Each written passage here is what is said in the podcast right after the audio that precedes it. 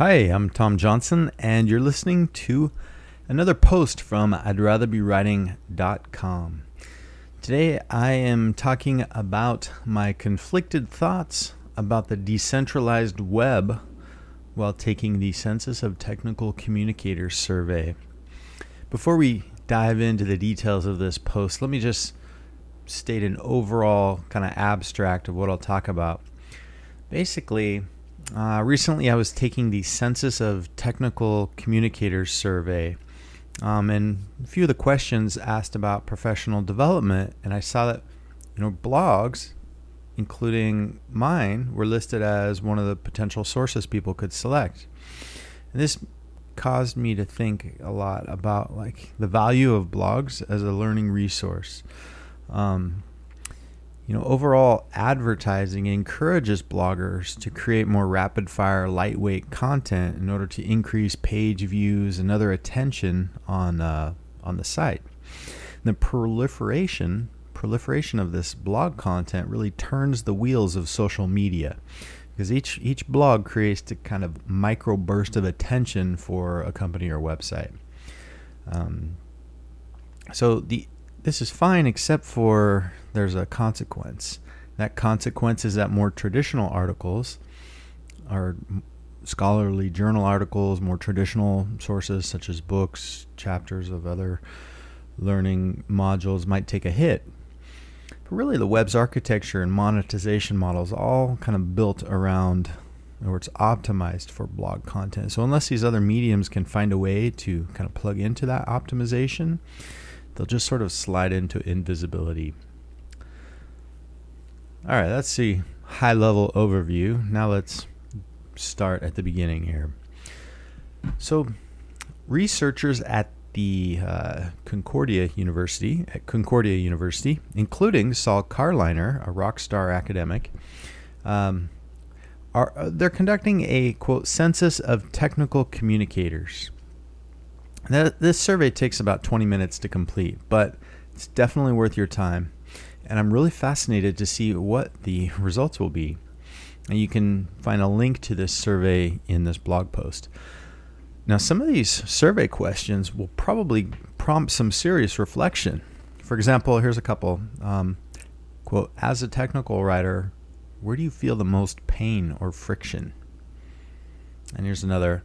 How do technical writers in your organization feel the most pain or friction?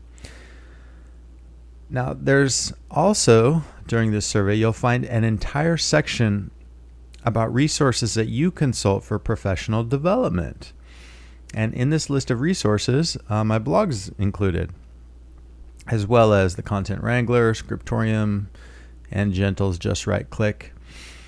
Uh, and seeing my blog here is what prompted a lot of thoughts about the decentralized web.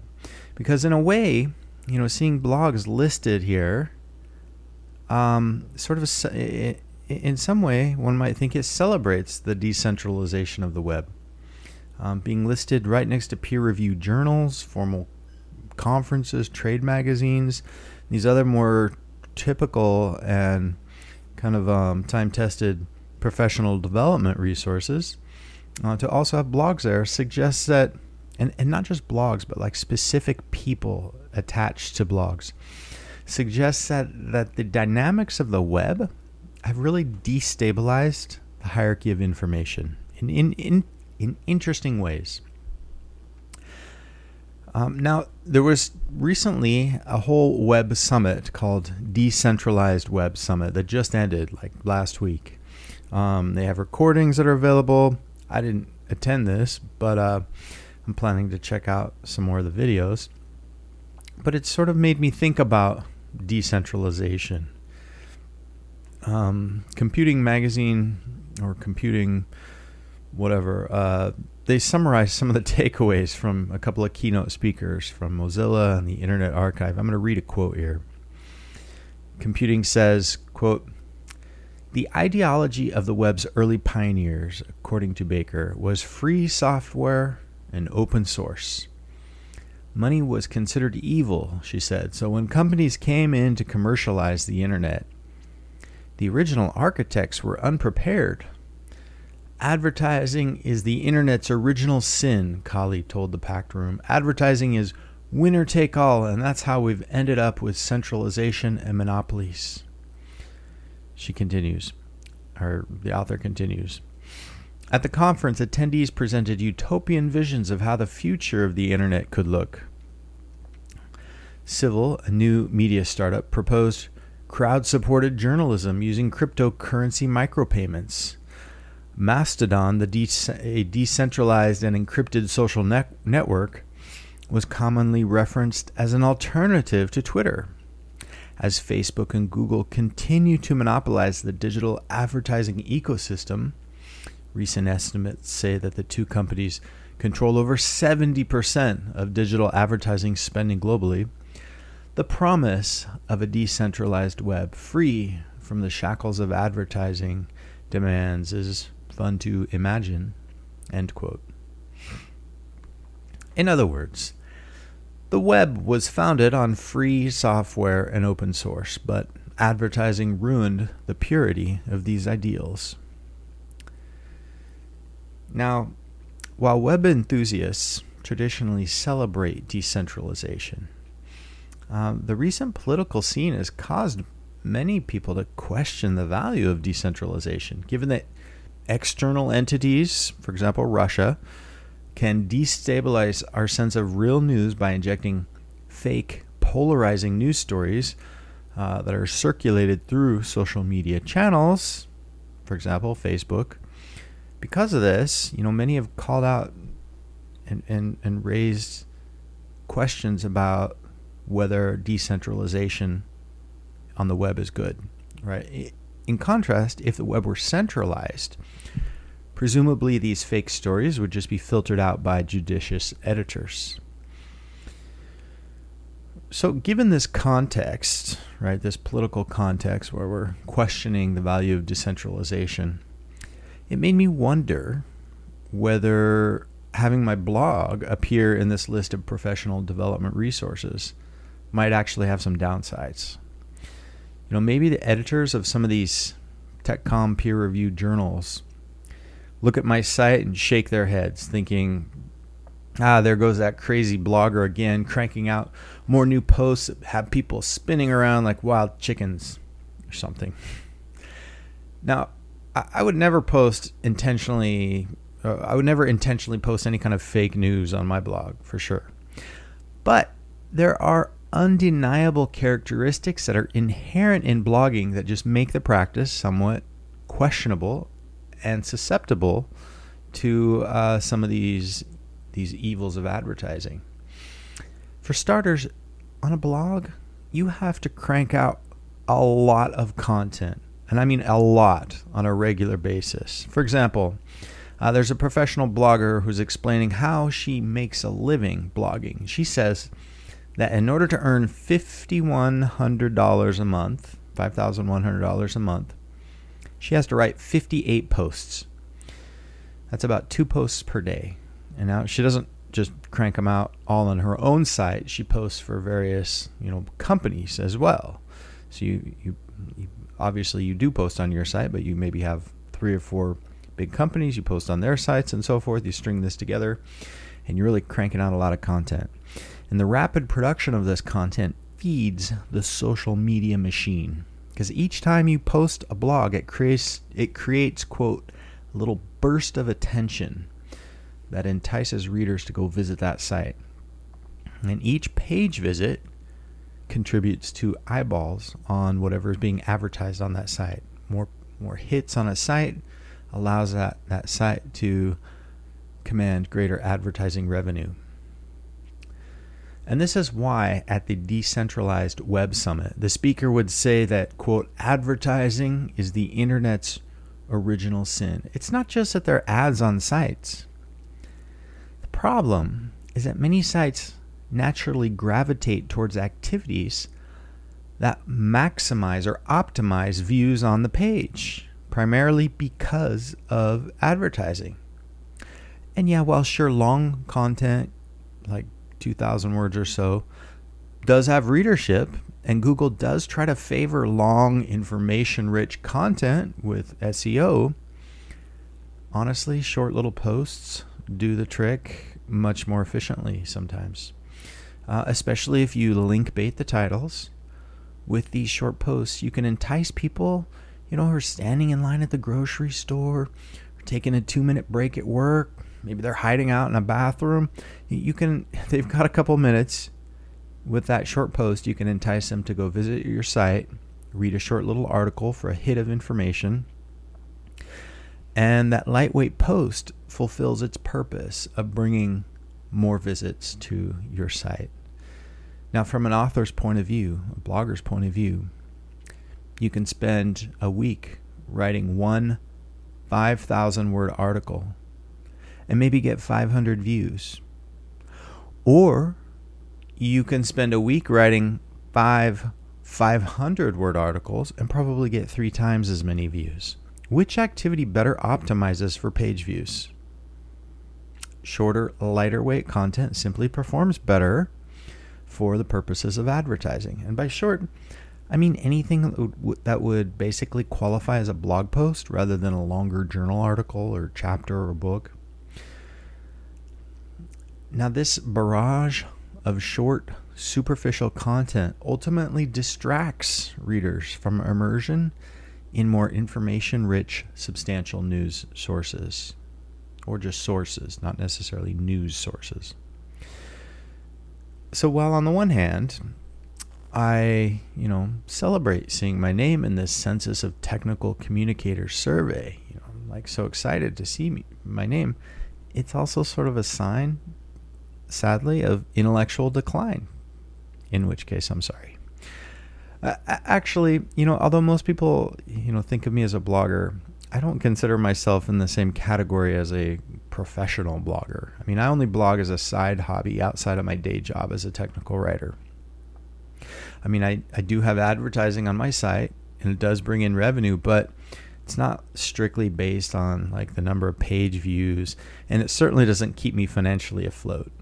Um, I don't I don't sit here thinking, oh, how can I make this post uh, and its title SEO rich uh, by targeting popular phrases and keywords and so forth.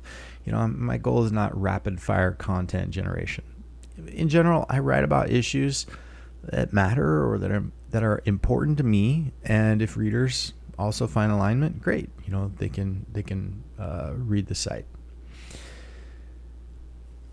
Now, in some ways, um, coming back to some of these ideas of the internet's uh, kind of origin story being based on open source and free, um, romanticizing an, an advertising free web, I think is naive.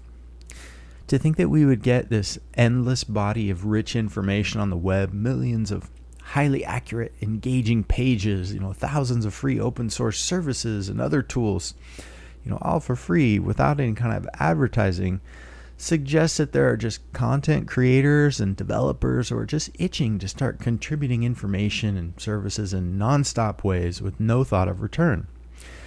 You know, if if we did not have advertising, then first of all the web would be a lot smaller and also, content creators and developers would charge subscription fees for their content or services. Now, sites like Medium have shown some successful models, at least initially, with subscription fees.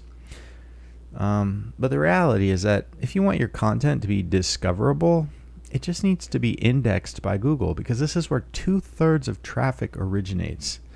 And it also needs to be free to access the price of free access and free content is advertising.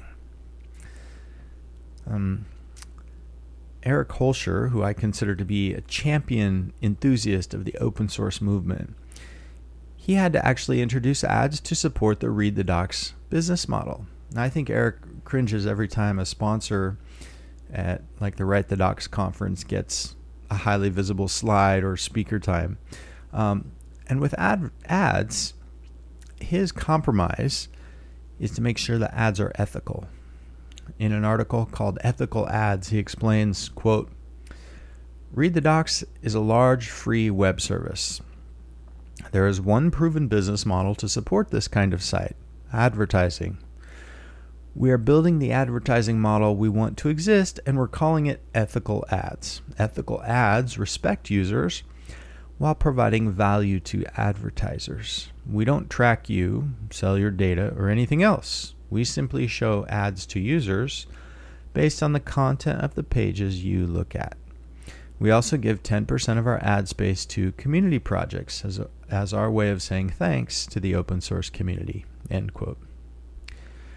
Basically, without advertising, we wouldn't have Read the Docs because no one can sustain this kind of service for thousands of projects for free.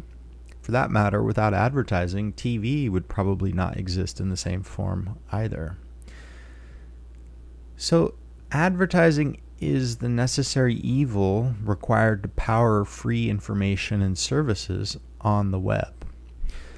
But what price are we paying for this advertising? How is advertising corrupting us like the original sin it is? Well, here's how, here's the story. Advertising creates a distortion in the very forms of information that we consume. It it causes information to be more lightweight, to be link baited or to have link bait titles, and to be generated at such a rapid and constant rate that it warps our attention span and causes us to constantly seek out what's new. Our ability for deep immersion and flow has been crippled, and it hurts our creativity and intellectual engagement. At least this is the general, you know, criticism. Now, I know that to some extent, I'm contributing to this degeneration of information. Even with my lengthy, long winded posts that are sometimes as much as 5,000 words or more, where I try to question assumptions and think critically, I also fall prey to more lightweight, unchecked content. I'm under pressure, self imagined, uh, to produce more content, to keep the page views on my blog high, to stay a relevant hub for TechCom information. You know, in, in order to do this, I have to produce, produce, produce for my site to stay visible and relevant. If you if you stop publishing for three months, you basically are forgotten. Uh, even beyond the incentives incentives of advertising, there's also a kind of high that comes from social interactions. The interactive nature of blogging, when you see your posts get retweeted and favorited and commented and discussed, you know, it makes you think that, hey, this content matters. You know, I'm making some contribution. Even now, writing this post, you know, delivering it here, I know that I'm diving into a contentious topic. It's going to hit a nerve with some people. It might spark debate. And I, I can already sort of anticipate these discussions coming. This feedback, even before it materializes, feeds the drive to blog even more. In this way, advertising kind of encourages this model of short form, lightweight content since it increases the number and frequency of these interaction highs. Now, I've been thinking about the web and the forms of content that are optimized for the web, um, especially in the context of this academic practitioners conversation project, which I've talked about in the past. You know, deep down, I think academics and the traditional publishing world for academics, where journals and other other resources are uh, behind paywalls that only academics can access, um, where content is distributed as PDF files, which aren't very searchable, where the review and publishing process takes between six to 12 months, where researchers have to have to just get university approval through this very lengthy and tedious process that can involve months before they can even conduct this, the easiest research that involves any kind of human subjects. Um, this sort of model, I don't think, is going to survive in the current web. You know, very few people will discover, read, or share this content. At least not enough to turn revenue through the advertising machine or even to, to achieve goals of online presence, which, you know, if you think, oh, I don't need an online presence, uh, you do if you're uh, an academic program. As such, I think this content uh, is going to be perceived as uh, invisible and irrelevant to everybody who's not a member of that community that has access inside those walls and who also knows how to navigate these back roads of these academic systems to actually find uh, this content. I, I just think it's unfortunate that the academics who produce information information rich, in depth content, well researched, thought, carefully thought out, um, just pieces of information. It's unfortunate that they're trapped in a web invisible system by the structure of, of their institution. You know, their, the very institution traps them in this invisibility because their career stability is all based on achieving tenure. And tenure is only granted to those academics who publish fever, feverishly in this web invisible space, in the peer reviewed journals, thick with discourse that, as uh, Rebekka Andersen pointed out in a recent SIGDoc presentation, Practitioners, quote, brace for pain before reading, if they can find the content at all. Now, this might be fine for academic journals because the audience, as, of some, as some have pointed out, mostly consists of other academics who understand and have access to the system. However, TechCom academic programs must sell TechCom preparation for prospective students. I mean that that is what they sell. Um, without this this uh, constant flow of incoming students to prepare prepare for the workforce, the programs wouldn't be able to get funding. So, in order to meet this goal, these programs have to be visible to prospective students. And how can the programs establish credibility and engagement to these prospective students if most of what the program produces is invisible, inaccessible content. The only way out of this isolating discourse into the visibility of the web is for academics to become bloggers. But they will not become bloggers because the very methodology upon which their, their sort of academic souls are forged requires them to be rigorous and methodical challenging assumptions and avoiding claims that haven't been carefully researched, analyzed, and backed by peer reviewed publications. You know, few will ever crank out multiple posts a week or even per month. And if they do blog, they'll rarely pour their energies into blogging because blogs aren't tied to tenure. And so they're only a distraction to their real work. They're not a space where they truly engage. Even so, a quick sketch pad that accompanies their real research and passions could have the inklings of some visibility. All right, let's wrap this up. Uh, coming back to the census survey, definitely take this survey. When you arrive at the part of the survey that asks you to identify the sources you read for professional development, think about some of the ideas I've tossed around here. Certainly, this census survey doesn't slant you to think any source is better than any other. In fact, this survey is, is probably a model for how surveys should properly be constructed and carried out, you know, soliciting fair, unbiased responses. I'm only commenting on the my my own ideas swimming in my head after I finish the survey and how I sort of come to terms with seeing my name and blog as a source for professional development. I, I don't know if I've corrupted good reading habits. Uh, surely for some, I've sparked ideas that maybe weren't there before. For others, I might have distracted you from immersion in better sources. Um, but for better or worse, I'll keep blogging because it's the inevitable route to follow on the web. Okay, you've been listening to I'd Rather Be Writing.com. I'm Tom Johnson. Thanks for listening.